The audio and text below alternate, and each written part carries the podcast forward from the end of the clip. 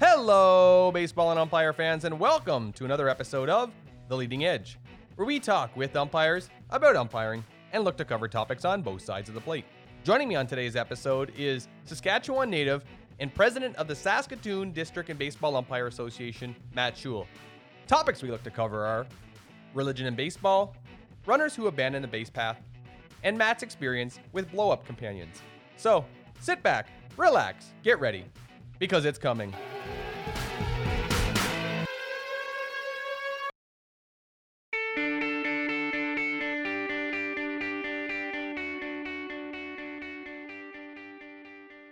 Hello, baseball and umpire fans, and welcome back to another episode of The Leading Edge, where we talk with umpires about umpiring and look to cover topics on both sides of the plate.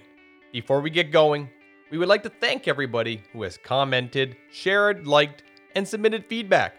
Without you, there would be no me. And without me, well, your life would go unfulfilled. Get it? Unfulfilled? Ha ha ha, I know I'm really funny.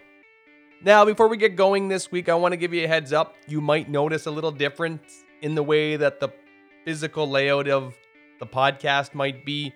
Not necessarily the audio aspect, but on the app or online. You see, now I'm paying to upload this thing so that people can listen to old episodes and there's a cloud to put this stuff up.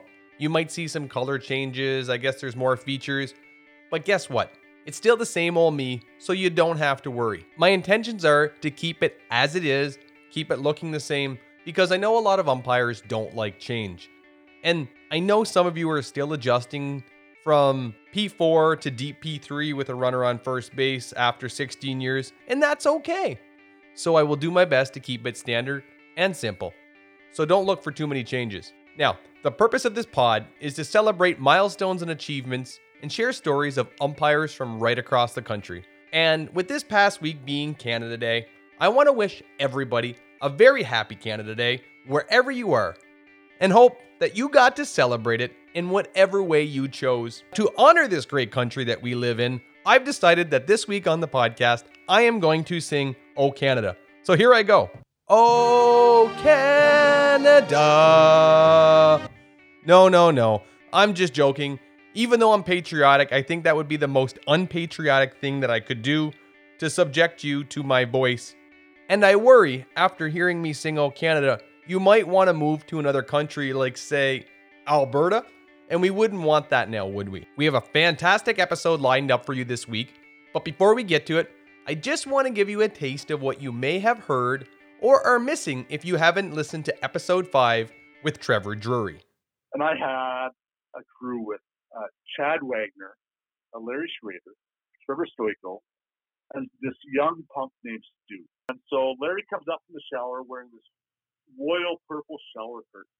I uh, struck out on the pitch, called strike three. I wanted a chance to be able to hit something hard up the middle. At that moment, Dave Buckingham gets out of his chair.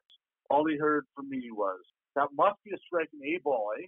That was the year of the big blackout they had in Eastern Canada. Cuba dugout, and I yell, batter out. And immediately five people from the bench start running at me. I put up stop sign and said, one guy, manager, please, por favor. Anybody ever mess with your gear? Do we really want to go there right now? No, no, no, no. Trevor, we don't want to go there right now. Sorry. We want to hear this episode. But if you want to catch that episode, let me fill you in. Haha, get it? Another fill drop on where you can listen to it. The available avenues are, of course, Podbean, Apple Podcasts, Google Podcasts, TuneIn, and of course, Spotify. Now, at Leading Edge headquarters, we've launched a new partnership with Spotify. And when I mean partnership, well, we've basically just created a playlist on it and made it public so that you can go on to Spotify and listen to it. Now, to do this, I want you to go in Spotify, look up Leading Edge Umpire Stories. You'll find the playlist. Now, this playlist is very unique. You see, we've asked our guests that have come on previous episodes if there was a song that the fans were getting into and the place was rocking, what song would you hold the game up for? Or better yet, what song would you consider your theme song? Now, I'll start with mine. I think I would choose Reel and Roll by Rawlins Cross. Now, I was originally born in New Brunswick and raised there for many years, and I'm a Maritimer at heart. And Rawlins Cross is a fantastic Maritimer band out of Nova Scotia. So, if you want to hear Reel and Roll, or the songs that our former guests have decided that would be worthy of stopping the game so the fans could continue it, head on over to Spotify to take a listen on what your partners in blue deem time worthy songs. But please don't mind Trevor Drury's Pretty Fly for a White Guy choice.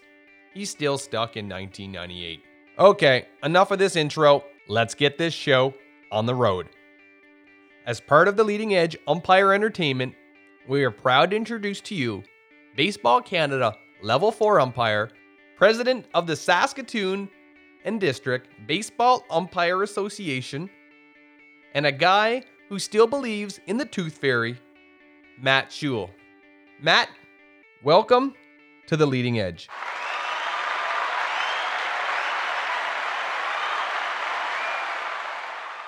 Thanks for having me, Phil. Not a problem, Matt. Thanks for coming on the show. It's appreciative you've given us the time. So we're not going to waste any time and we're going to get right to it.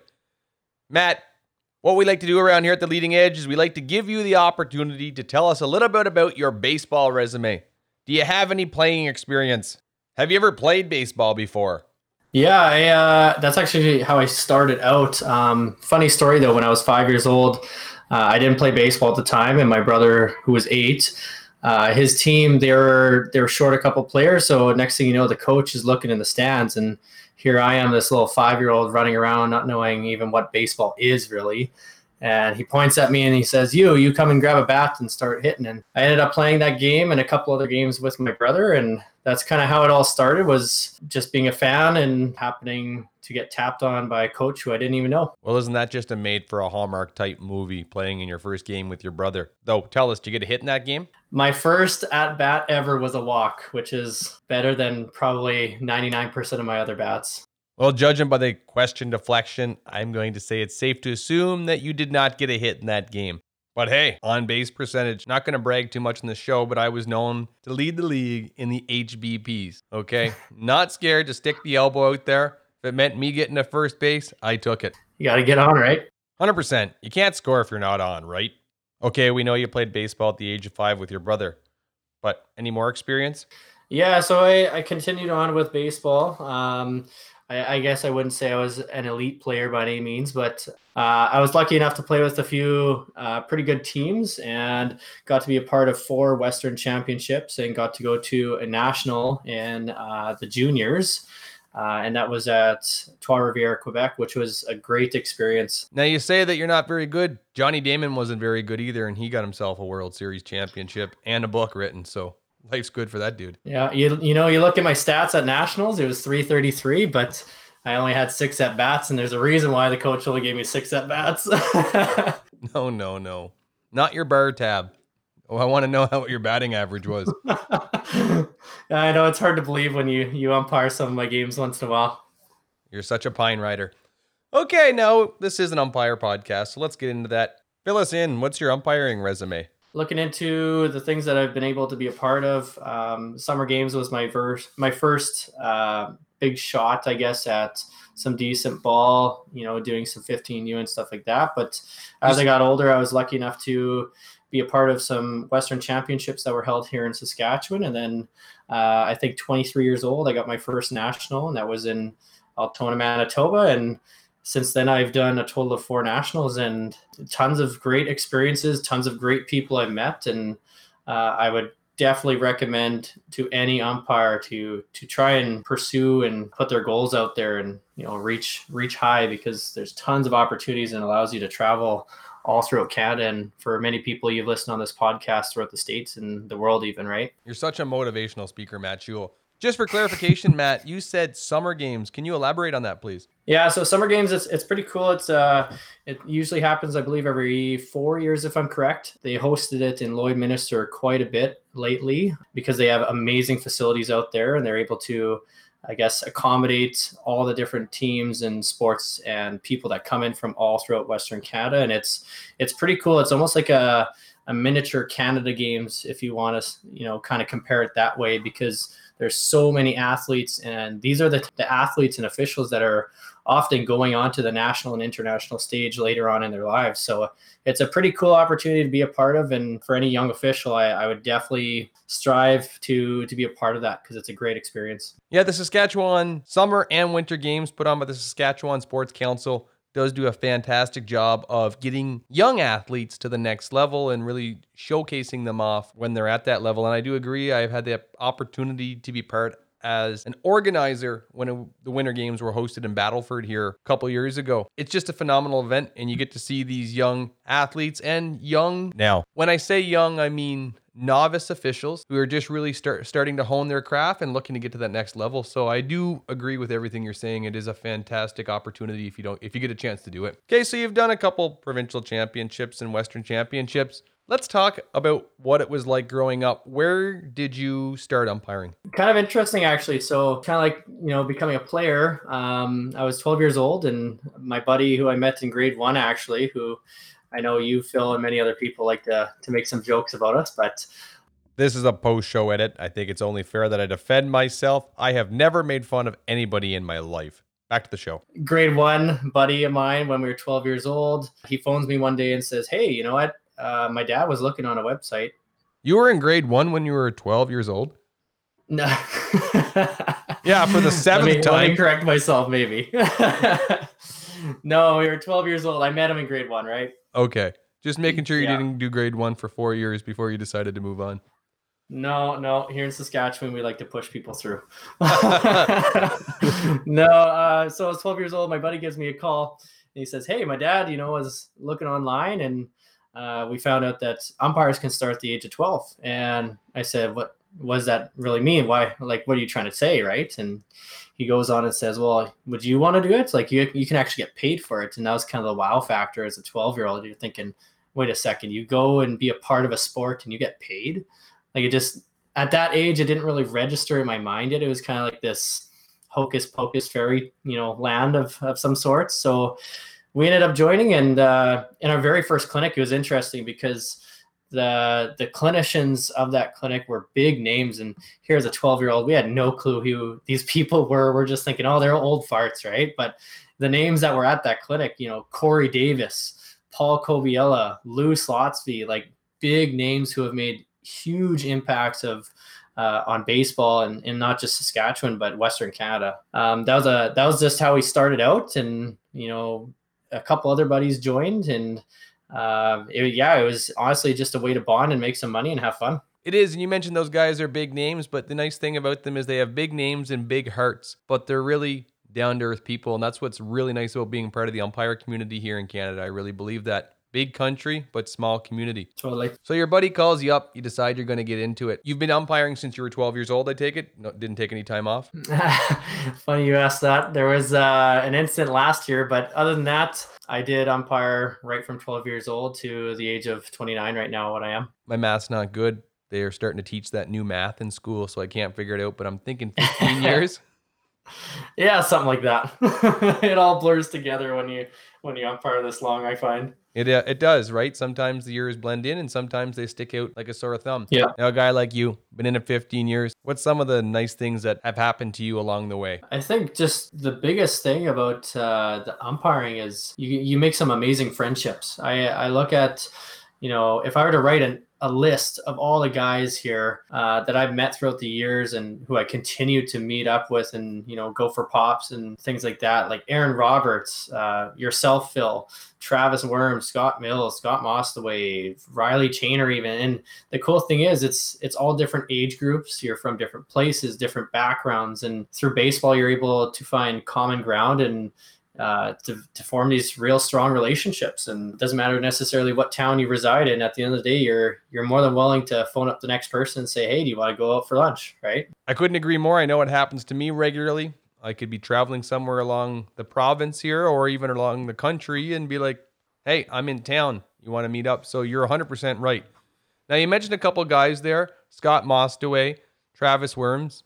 Little history for our listeners here in Saskatchewan. Those three guys really came up through the system together. There has been some competition, you could say, in Saskatoon for a few years. It's something Trevor Drury alluded to in the last episode where he and Colin Spence were pushing each other. Matt, would you be willing to share with us what it's like to have a competitive competition with other umpires? Yeah, I, th- I think that uh, as your relationship gets stronger and you, you're becoming more familiar with each other on and off the diamond, you're able to just be more blunt with each other. I mean, if I'm having a, a terrible game, Travis will let me know. If Scott's out of position and we need to have a discussion about it, we'll we'll talk about it right away. And going back to, you know, the ability to have road trips with each other. Say Travis and Scott and I, you know, going together, we're we're able to actually have full our discussions on what things we want to work on, what was not going so well. But in terms of the competition part, let's face it, Travis, Scott, and myself, we all want to perform at the best of our abilities. We all want that national ticket.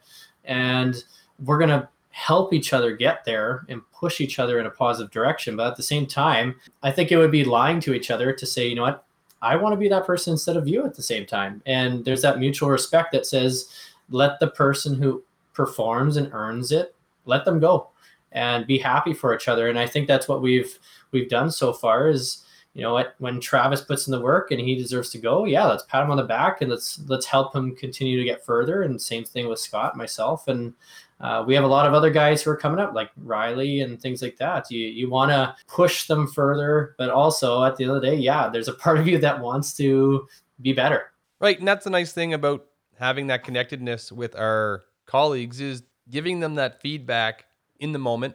If people aren't performing to their expectations or to the level that they can perform at, we shoot them the message, hey, pick it up. And I know in the last episode, not to talk about that one too much because you're here to listen to this one, Trevor alluded to that when supervisors have to give the difficult message.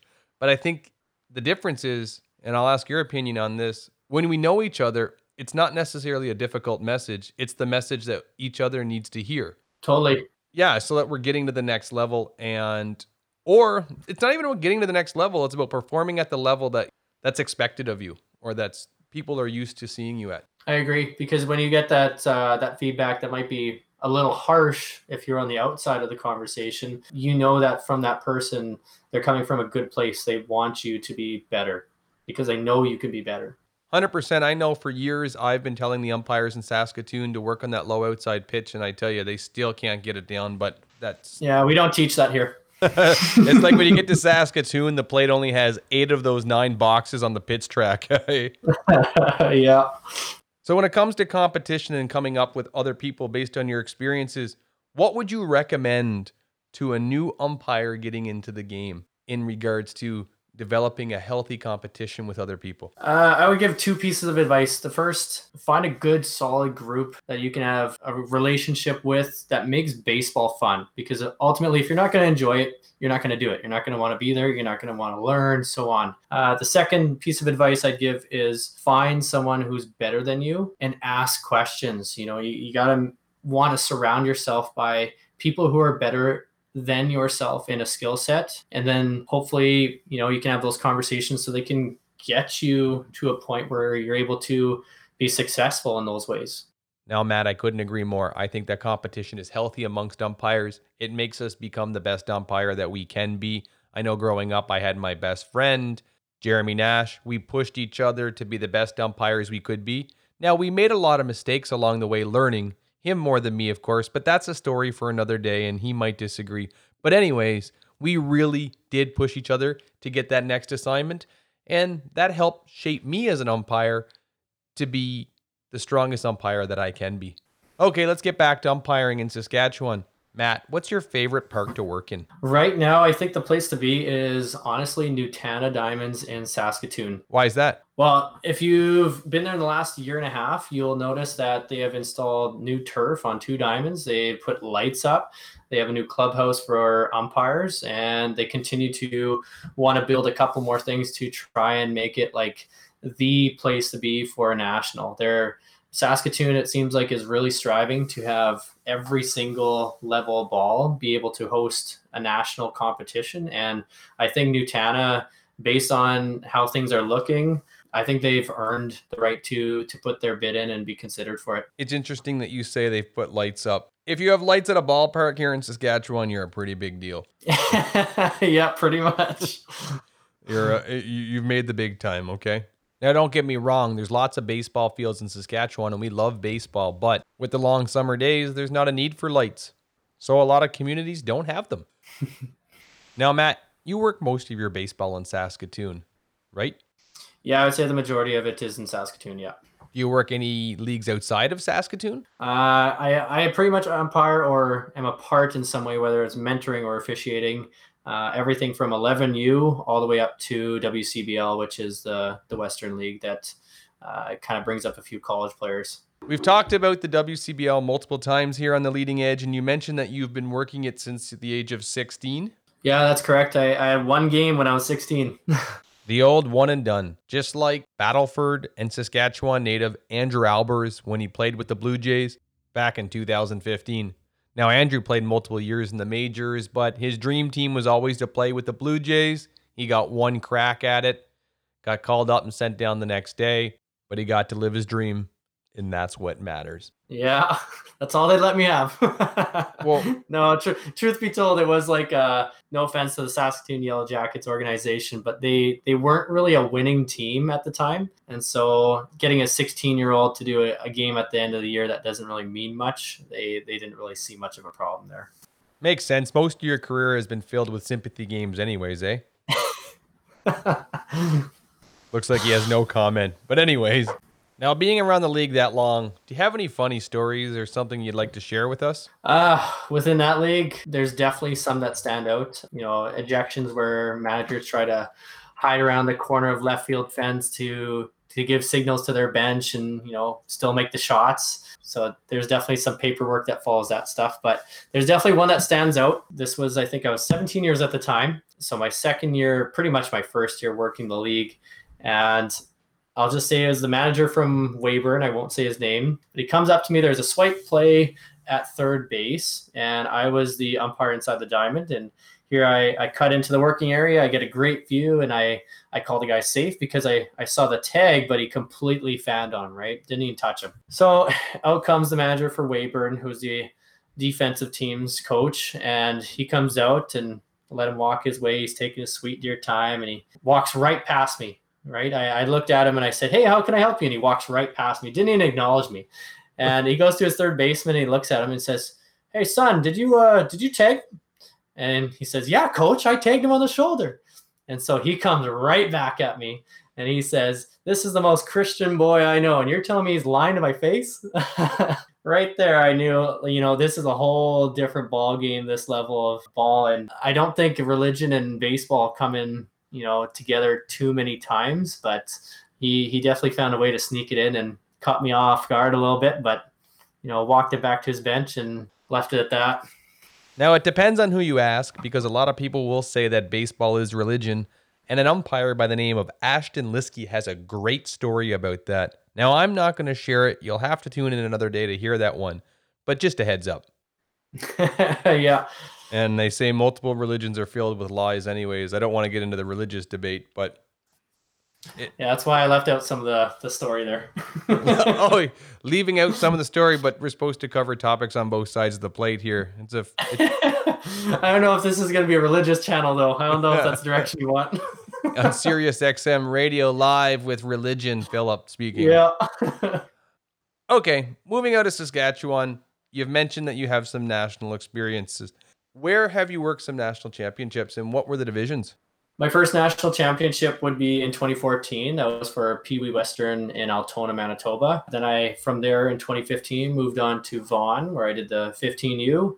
And then I got the chance in 2016 to do Canada Cup in Fort Mac, which I'll always remember that one just because I was right after the fires in Alberta. And then in 2018, I got another chance to go to an 18U, and that was back at Fort Mac, which was also a, a, great opportunity to see how the community had grown since then. Okay, let's back the big truck up 2014. You tell me you're in Altona, Manitoba? Yes, sir. Altona, Manitoba, according to Wikipedia, population of seven. Three have been missing for the past 12 years. What was it like going to your first national championship in Altona, Manitoba? well, if, uh, with a fan base that big, it, it's intimidating.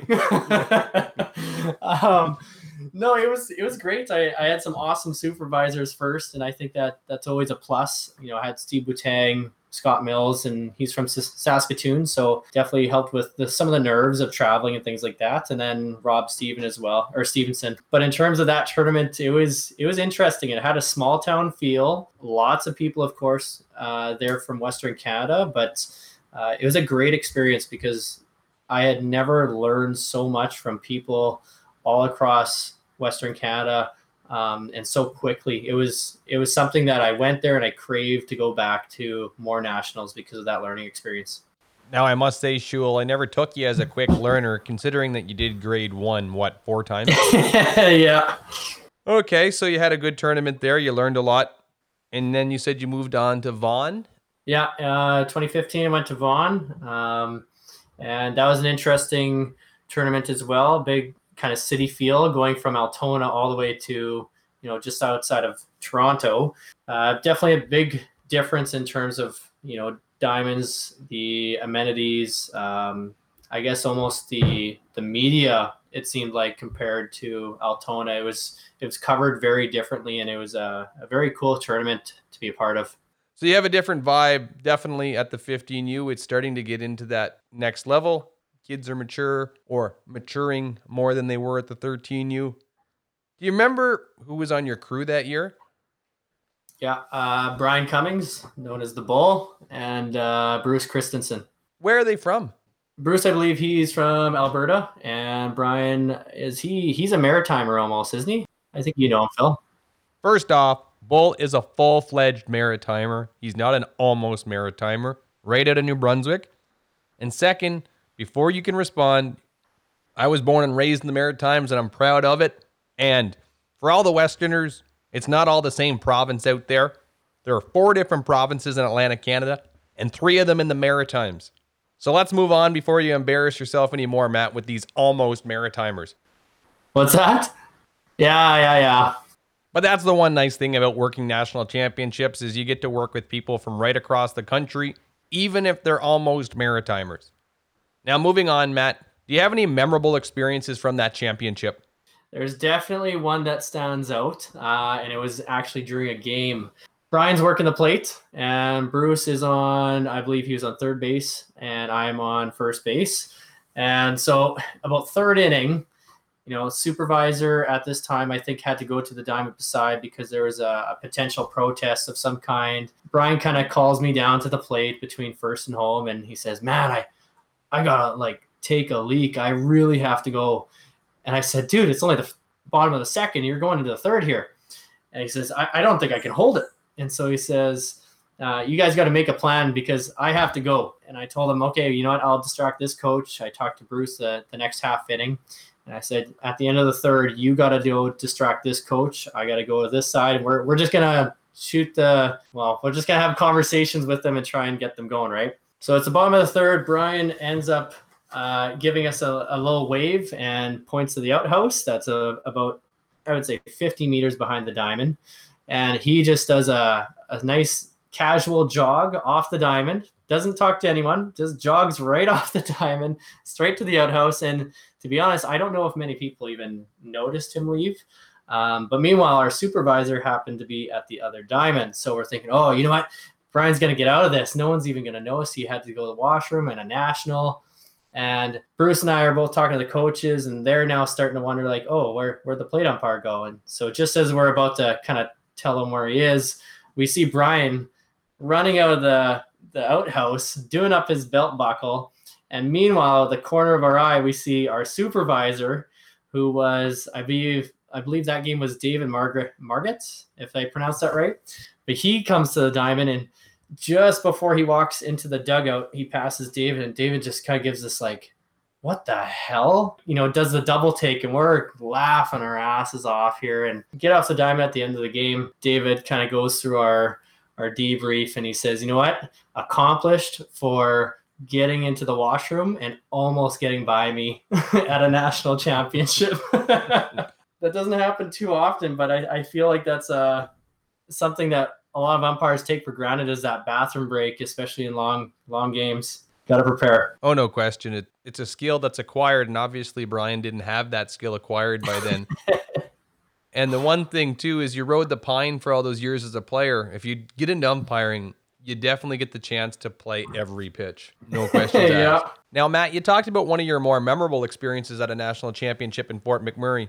Why was Fort McMurray so special? Yeah, so in, in 2016, I think a lot of us know um, that was the year that there was a lot of forest fires in northern Alberta, and it was at the point where people are calling it the New York fire because it was the same size pretty much as that. So uh, it ripped right through, I would say, two thirds of Fort McMurray. And, you know, me back in Saskatoon a couple months before Canada Cup is approaching, I'm thinking, you know what? It doesn't seem like this is going to be my year, or maybe it's going to move, maybe it's going to be canceled. And, you know what? Looking back at it, a little bit of a selfish attitude because I was excited. I wanted to go. But, you know, where I look from it to today is I was not the person that had my house my house burned down. You know, I I was not the person that was really impacted by it. But moving forward on that story, it actually did get played and it was a very interesting experience right from getting off of that plane because our our driver his name is adam campbell he coaches their junior high school team actually um, he was our our chaperone and so he was driving us around and he was nice enough to on our second day, I believe it was, he showed us where his house used to be. Um, it was burnt down in a fire. He showed us where these malls used to be. He showed us where the fires were jumping across. He showed us um, the evacuation routes. He he went into quite a bit of detail to the point where you know it, it got a little emotional there. It was quiet in that van. Now, Matt, I don't want you to get too emotional on us right now, but I have a little tidbit for our listeners.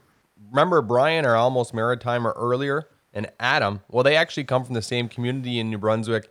And Brian, if memory serves me correctly, actually works in Adam's father's former role with the police department. And Brian Cummings. Brian Cummings and Adam Campbell come from the same oh, community. Oh no way! And proud to say it, I come from that same community of Miramichi, New Brunswick, too, originally. So it's amazing what baseball does and how it brings us all together and connects us. So that's just an interesting thing I wanted to throw out there since you name dropped Adam Campbell, who's not an umpire, but has a relationship with Bull, whether you knew it or not. That's interesting. Never knew that. But yeah, kind of fast forwarding to the the opening ceremonies of that event, it was something I will never forget because the game before, I took a moment when I got off the diamond, and at the edge of the diamond, you if you're facing it, it looks like paradise. There's trees, there's a facility, it's brand new. It looks like you do a 180, and there is an entire valley from one end right to the other, completely burnt down, and it goes almost right to your feet where right field is.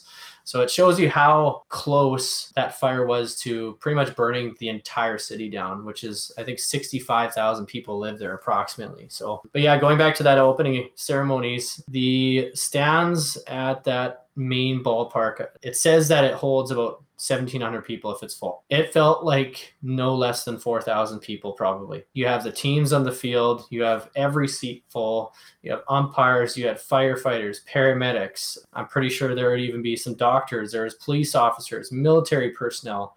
Everyone in that community seemed to come together in that one moment to say, you know, a big hurrah of this fire tore up our entire community, yet we were able to host one of the, I guess, prestigious tournaments in Canada for baseball and celebrate together. It was a pretty emotional moment. You know, you get you get those jitters right in your hands when you're nervous and things like that. And it wa- it wasn't nerves that was causing me to have that jitter. It was just the sheer emotion that you felt in that moment. And they they did some cool stuff. They had fireworks that night. They had a flyover of uh, of a few different planes. I can't remember which ones they were, but they definitely tried to make every every little bit of that uh, that moment count.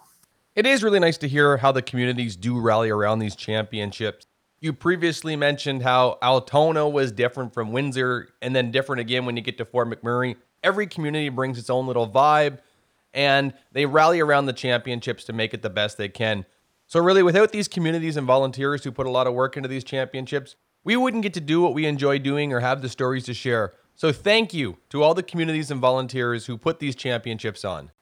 Now, from an umpire perspective in that tournament, do you have any special plays or memories that come to mind? Uh, two that stand out. One that I, I can definitely learn from, and one that I I was a part of that we I can proudly say we nailed it. I'll start with the one that we got right. oh yeah, always lead with the best story first, right? Yeah. So runner on first. Uh, there was one out. There was a line drive to center field, and I believe the play was that the ball dropped just before the center fielder. He threw it to second, and he got the second out. Now, meanwhile, the batter runner touches first base and thought that that was clearly the third out. And he starts walking towards his dugout and actually has pretty much half of his body inside the dugout just standing there. Probably about a good three, four, five seconds go by. And then he books it back, tries to run to first base. And Matt Payne, who's on first base, he kind of just has this awkward look like, what the hell just happened? Like, where, where did this guy come from? Meanwhile, the coach on the left side dugout, I'm doing the plate he starts running out and you know saying hey, hey, hey like just a bunch of words like yelling at us right and all i did was say you know you know what we'll make it right and i just kind of gave him the hand to say stop you know what? We we know something's up here. We're going to get it right. So we met together. We went over the ruling. We talked about um, you know with the placement of the runner how many outs all that stuff. And right away we went to damage control because we knew this manager came out. He was clearly pissed off. And so now when we correct this call and say this batter runner's out for abandoning the base path, uh, we can be sure as hell to be prepared that now the other manager is going to come out, right? Yeah, no question. Matt Payne right away says, okay, you know what? I'm the guy on first. I'll make the call. And so we all agreed. And I said, okay, Matt, be prepared that first base dugout umpire, or sorry, first base manager is going to come out to you. And I'll handle the manager on the other side. And Miles Boudreau, he was well, he was in P4 at the time. So he was going to just be damage control inside the diamond and go wherever help was needed. It took a little bit of time. And that was the, the only feedback really we got from that situation was if you can speed up the call and make it right, speed it up. Otherwise, you guys got it right. It was just kind of like a, a hurrah in the moment. And now let's move forward. So your crew, you're saying is yourself, Matt Payne. Yes, Matt yes, and he works inter- some international ball. Yeah, there's there's a guy that has international experience, and you say Miles Brito. Yes, is that how you pronounce it? Yeah, Miles Brito, another tidbit. He comes from the same community as Bull and Adam and myself. Small world, man. That's, um, yeah, no kidding. So you correct the um, situation. the coach is losing his mind. What are you thinking? Uh, you know what? There was pride in the situation. It, it didn't really matter that you know someone's going to be upset because at the end of the day, we got it right. That's our job. Yeah. So the second the second situation, um, definitely a a kick in the butt moment though at that tournament was just a, a very basic play. You know, I was in P4, runner on second, and it was a simple steal to third base. For whatever reason, I I took an angle. I say I cheated my distance and I screwed myself on the angle. I, instead of stepping very quickly into the working area and trying to get that angle uh, at a far distance, I try to cut distance instead. And it's funny because that's the the kind of stuff that you learn at a level one clinic is angle is always more important than distance. But I, I, guess it didn't hurt the situation. It didn't hurt, uh, you know, the game's outcome in any way. But it was just one of those moments that it kick you kick yourself in the butt and you realize why did that even happen? Um, I think you said with your crew is was it hit the red button or whatever? Yeah, push the, the red button. There you go. So it was just one of those moments where you you admit your your fault and you you got to push on because you got six more innings in the game, right? Right. And that's one thing you just got to bite the bullet and move on. Since the topic of moving on has come up, let's keep this show rolling. So, Matt, you said that you go back to your next championship. Is it the 18U in Fort Mac? Yeah, I, I spent a, a second week out there at the 18Us. So, what was it like to get the call to go back to Fort Mac? A different championship at the same place. It was uh, it was mixed feelings. First of all, like I, I love the community. It's got some pretty cool things. The diamonds and facilities are just amazing. Like Shell Place is beautiful. West, yeah, Western Canada it doesn't really get much better than that. No. So in regards to that, I was excited. There was, I'll admit, there's a little bit of that. Oh, you know, Fort Mac again. I, I kind of want to explore the world a little bit, right? Like, right. I'm a I'm a bird. Let me fly. So, yeah, it, there's a little bit of disappointment, but I have to admit, every every national championship is a gift doesn't matter where you go it's it truly is a gift because you you get new experiences you get new relationships and you learn new things every single time. So I was actually able to be a little bit of more of a, I guess, a chauffeur or a tour guide because of my experience there for some of the the guys from out in the east. Um, no, it was it was a great great second trip, and I have no regrets, and it was it was awesome. Now tell me, what was the highlight of that championship? uh, lots of, I guess, socializing would be a big part of it. Pranks would be one thing that stands out because we had a group of fun guys. They they they prioritize fun. So non-malicious pranks, I assume. Yeah, but uh, definitely a little risque. What do you mean? Uh, so well, we had a we have one umpire who was there. His name's Chet Massey, and he comes in there and he's he's known as the funny guy right away from day one. I thought to myself with our crew, like, you know what?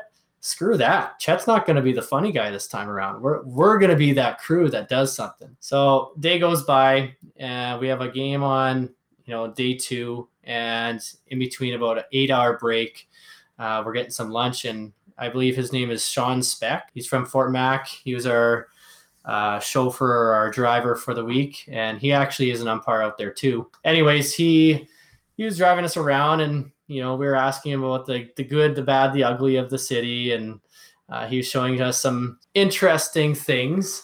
Uh, and then for some reason, we got on the topic of uh, Nutsy. And for those who don't know who Nutsy is, that's Chris Chris Norris out of I want to say he's out east. Chris Norton um, from Ontario. Chris Norton, yes, yes. Did you want me to say that again? No, you don't. You can just keep going. okay. So Chris Norton, he's one of our supervisors, and he has a special robe. I don't know exactly how the story goes, but he has something special about this robe that he travels with. Any man that has a robe, it has to be special. Oh like, but yeah, he, he only brings it on national championships, oh. to my knowledge. Oh, okay. And, and I think he even gave it the title of a supervisory robe. It's quite special to him. And we thought, you know what, we should do something with that. And it crossed our minds that maybe we should just take it and hide it. And he goes ballistic on, you know, some people, but we're like, ah, it's, you know, it's kind of lame, right? So, and by the way, the, the people in my crew at this time was Mark Wright and Rick Burns. And so we're talking about some stuff and trying to get these ideas going. And I don't know how, but next thing you know, we're talking about adult shops and sex shops and stuff like that. Oh, there so, now. This is a PG show here. So we're talking about these adult shops all of a sudden. I can't remember who thought of the idea, but we ended up deciding that, you know what, let's get some let's get a blow up doll and put it into his robe. Oh, hold her, no, no, it's 2020. It's a blow up companion. Oh yes, sorry. Yep. Yeah, because they have we emotions now, right? We don't want to label it. Yeah. So, anyways, this uh, blow up companion is purchased by our driver Sean Speck, who probably experienced the most awkward moment of his life, he said, trying to purchase this blow up doll, grown man. And, anyways, so we get it back and we decide, oh, you know what? Let's take it a step further. We go candles, get fake flower, you know, the the flower pads or whatever you want to call it. And I think we got some chocolate or something for his pillow. We decorate his whole room to make it look like this romantic experience. We knew that Chris was getting off the diamond at like 9:30 at night and he was going to be bagged from a full day of supervising. And so all the other umpires who knew made it low key, but everyone knew by the time. We all decided to quietly follow Chris back to his hotel room. And no word of a lie, he gets to his hotel room and all the umpires are around the corner very quiet. See him open the door and as it's shutting you hear, "What the and the door closes. Perfect timing. and he comes out. He's holding this blow up doll, his robe, and he's losing his mind. And he's just flustered and red. And oh, it was it was absolutely hilarious. Nothing more exciting than listening to a story of a bunch of guys following another guy back to his room to find a blow up companion. Yeah. For anyone, but, uh, I get. I guess the story doesn't totally end there. So afterwards we decided, you know what?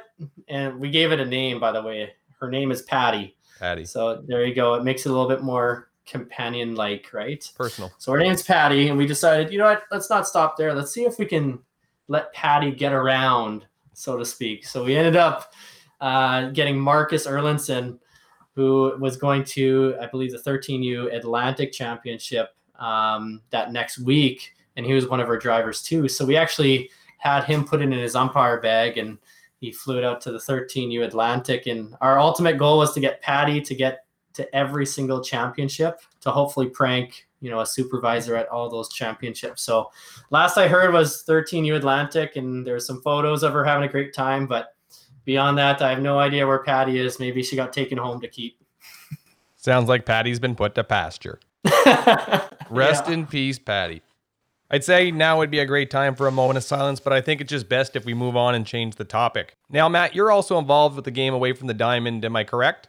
yeah yeah What do you do? Uh, well, in Saskatoon, we are considered Zone Six. There's, uh, I believe, a total of uh, eight zones, I believe, in Saskatchewan, and so I'm Zone Six director. I guess my responsibilities for that would be pretty much acting as a bit of a liaison uh, for Baseball Sask provincial executive. I do have other responsibilities to make sure that you know their goals, their aspirations, uh, and their policies and procedures are fulfilled.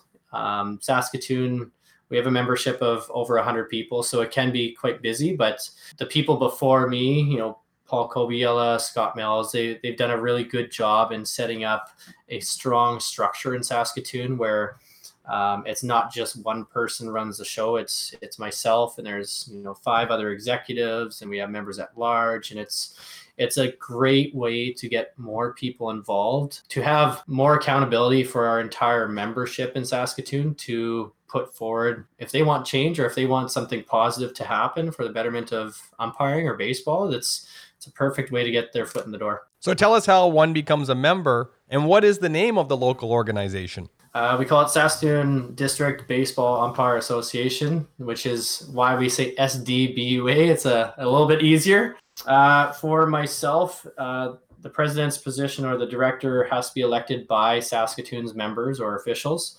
Okay. Um, and they also have to have a certain amount of experience in the executive. As for just executive members, um, it can be anyone who is an umpire over the age of 18, uh, which is great because every single year we see a little bit of change within our executive body, um, gets new ideas, different personalities, and uh, I'm excited at the end of the day of the the great guys. Unfortunately, it's only guys. I would love more females to to be a part of it, but right now it seems to be majority of of males. But they are absolutely dedicated, awesome people to work with, and they share that passion for baseball. Excellent. How does one become a umpire in the SDBUA? So for Saskatoon, because we have that long or that uh, large membership, we choose to do our registration through online, um, just using some basic Google forms, docs, things like that.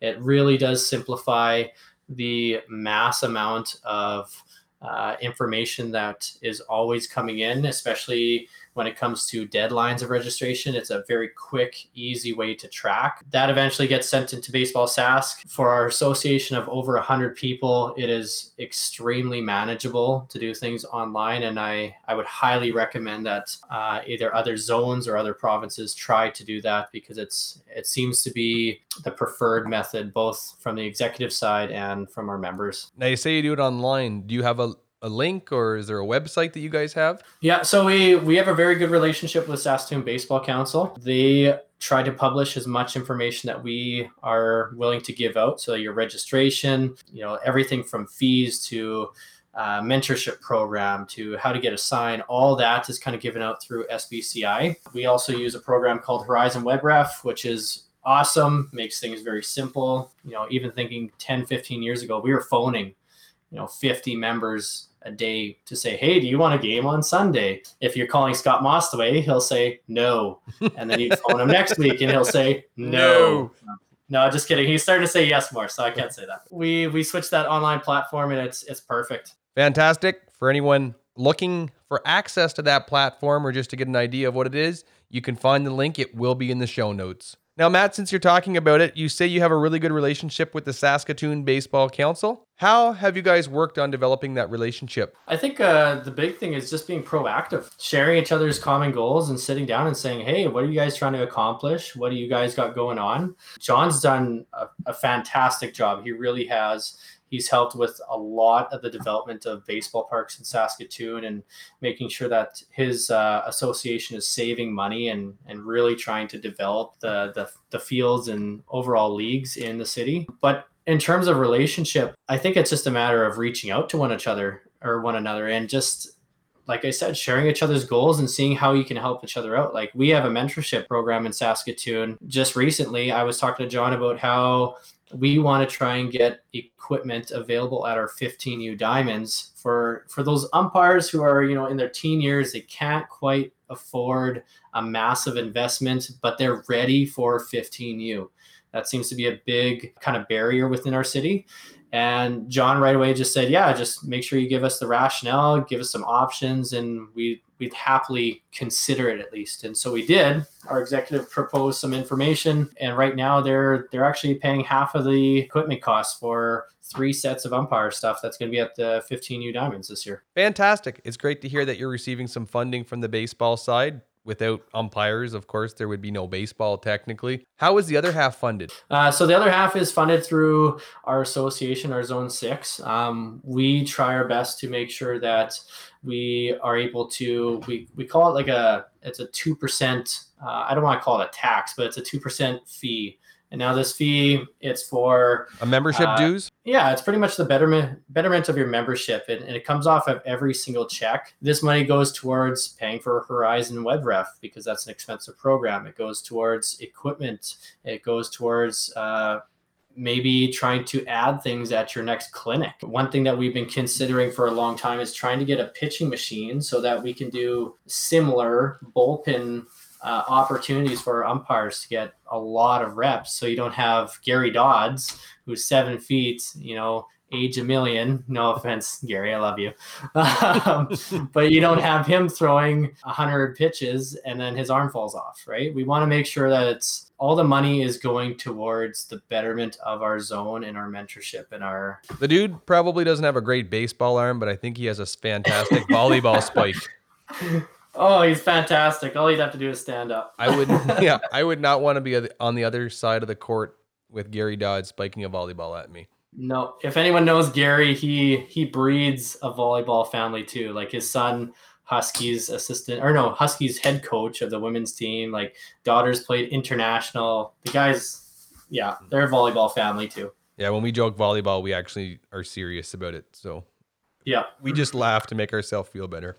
Okay, Matt, we're moving on to another part of the show. Fan favorite called 10 questions. It's easy. I ask you 10 questions, okay? If I like your answer, you're going to hear a.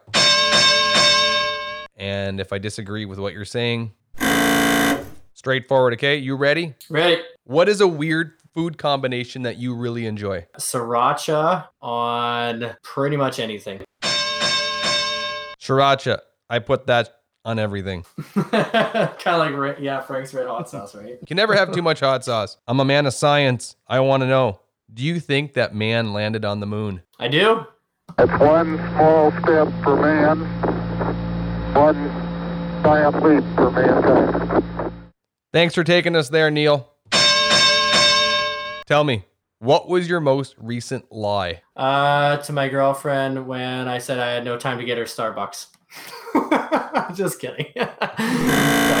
Just kidding. He's he's lying now. What's your most recent lie? what did you Google last? Should I check that right now? I can. Uh oh, this might be scary. We already know about blow up companions. I'm scared to know what's on that Google search history. Oh, Mortgage Calculator Canada. Trying to be a big boy. Trying to get that house. I was kind of hoping it was be where do you buy a mini horse? or how do you make homemade deodorant? how does the washing machine work? or one of the most popular Battleford one, how to dispose of a dead body. okay, tell me now. What's your Wi-Fi password? Uh, I don't know because it is a SaskTel basic, you know, provided one. Well, at least tell me the pin on your debit card, would you? Just kidding. Yeah, right. What's your mother's maiden name? Yeah. what? next bank question. Where? Wait, wait, wait, wait, wait. Ten questions. Where were you born? What was the name of your first pet? What street did you grow up on? I don't. Who was your best friend? Yeah. I got a good one here. Does pineapple belong on pizza? Oh, never. Never with meat. Never. Deserves to be there every time. On the No, Yeah. can't do it. Yeah, yeah. Why not? The only place you can ever mix pineapple with meat is if you have pineapple after meat, not together. Oh, ruthless. Do you believe that aliens exist? I do. I seen it on a movie once. Dude named E.T. He phoned home. E.T. phoned home. I'm still waiting for him to come back. Those are good years. hmm My favorite takeaway from that was that if you ever meet an alien, bring them Reese peanut butter cups and hide them in your closet. and hide them in your closet. Just with all the other secrets you have. Yeah. Wait, what was your mother's maiden name again? I forget that one. yeah. Who is your favorite athlete? Oh man, that's tough. I have to admit, I watched the Michael Jordan documentary just last week, and a whole new respect for that guy. Like, I don't know, I gotta say MJ. I'm a Pat Borders fan, if you ask me. Have you ever stolen a vehicle? Why is this a question? You can answer this one or you can tell me who your mother's maiden name was. I just need to know. then it's a no. you ain't from Battleford until you stole a video a vehicle. That's Phil's hospitality. He'll pick you up just like Enterprise. It's called Uber. Yeah. Matt, how old are you? 29. True or false then? Do you still drink out of a sippy cup? Uh, at the only at the 18U tournament. What do you mean? oh man, so I, I'm not gonna lie. We went to Earl's and they make a mean sangria. What is a So I- sangria? it's pretty much wine, juice, fruit. Yeah, the more I, ingredients I say, the the more interesting it is. But Pineapple can't go on a pizza, but you can fix wine and juice. hey, man, they're separate. you put you put the, yeah yeah you put the the fruits away from the meat and it's all good. We went to Earl's, got sangria and a big pitcher. Got well, I got that, and next thing you know, I think it was Alan. He was saying, uh, you know, call me sippy cup, and the waitress overheard. And next thing you know, she brings out a waitress or uh, a sippy cup, pours my wine into it, and says, "Is there anything else, anything else you need, dear?" I still got that sippy cup. The entire crew from that from that national signed it and sent it home with me. And now he's Googling looking up mortgage rates yeah. with her. That's a fantastic thing. Going to these championships again. It's always away from the field, the laughs, the jokes. It's all fun and games until Schule's drinking sangria by himself in the corner. Oh man. Okay, let's move on now. Almost done. We like to call this section local legends. Matt, we want you to share with us someone who you think deserves some credit, a local legend that people know locally, and you just want to say thank you to for all the work they've put into you and umpiring in general. So, for myself, hands down, it would be Aaron Braun. Aaron Braun, he's a quite elderly man, has been around baseball his entire life. You can typically summarize his day to day in the summer of walking to the ballpark or carting to it or getting a ride from his daughter, even just to get to the ballpark, see umpires at the 11U Diamonds and just helping out. And he is such a friendly individual. I honestly could not think of any better person to become a mentor than Aaron Braun. And it's actually led our association to create an award in his name. Uh, for most dedicated umpire because he truly is that kind of person. His dedication is beyond. You, you can't match it. He truly is something special. Matt Schule's, local legend, Aaron Braun. Without guys like Aaron Braun, we wouldn't be where we are today. Thank you, Aaron Braun, for your commitment to baseball from an umpire's perspective. So, Matt, we're just getting ready to wrap up this show. I want to thank you for coming on this episode. Had a lot of fun. We shared a few laughs. But before you go, do you have any parting words you want to leave us with? Uh, first of all, I'd like to thank you, Phil, for for having me on. I look at the guys that you've had on this this podcast so far, and it, it honestly makes me wonder why I'm even on it compared to some of the resumes that are before me. But Well, I'm going to tell you straight out there. I'm going to I'm going to hold you. You got a pretty impressive resume, and we didn't really touch on it in this episode. Let's be fair. For everyone listening, Matt has been to four national championships, and at three of them, he's been awarded the gold medal plate. Now, we've talked multiple times on this show that Sunday assignments aren't necessarily the end all be all, but they do represent an umpire who's worked hard through a championship and has essentially earned that game. So don't discredit your resume, Matt. no, I appreciate it. I think uh, at the end of the day, you just got to remember why you started. You know, you're you're always going to have those bad games. You're going to have bad days, but remember why you started. Because at the end of the day, I look at why I did. It was for a little bit of coin, and really, uh, the coin doesn't matter that much now. But the main thing was it was friendships. It was with a bunch of buddies to hang out and enjoy the game of baseball. So remember why you started, and I think always continue learning. And don't play ball hockey. Don't tear your knee.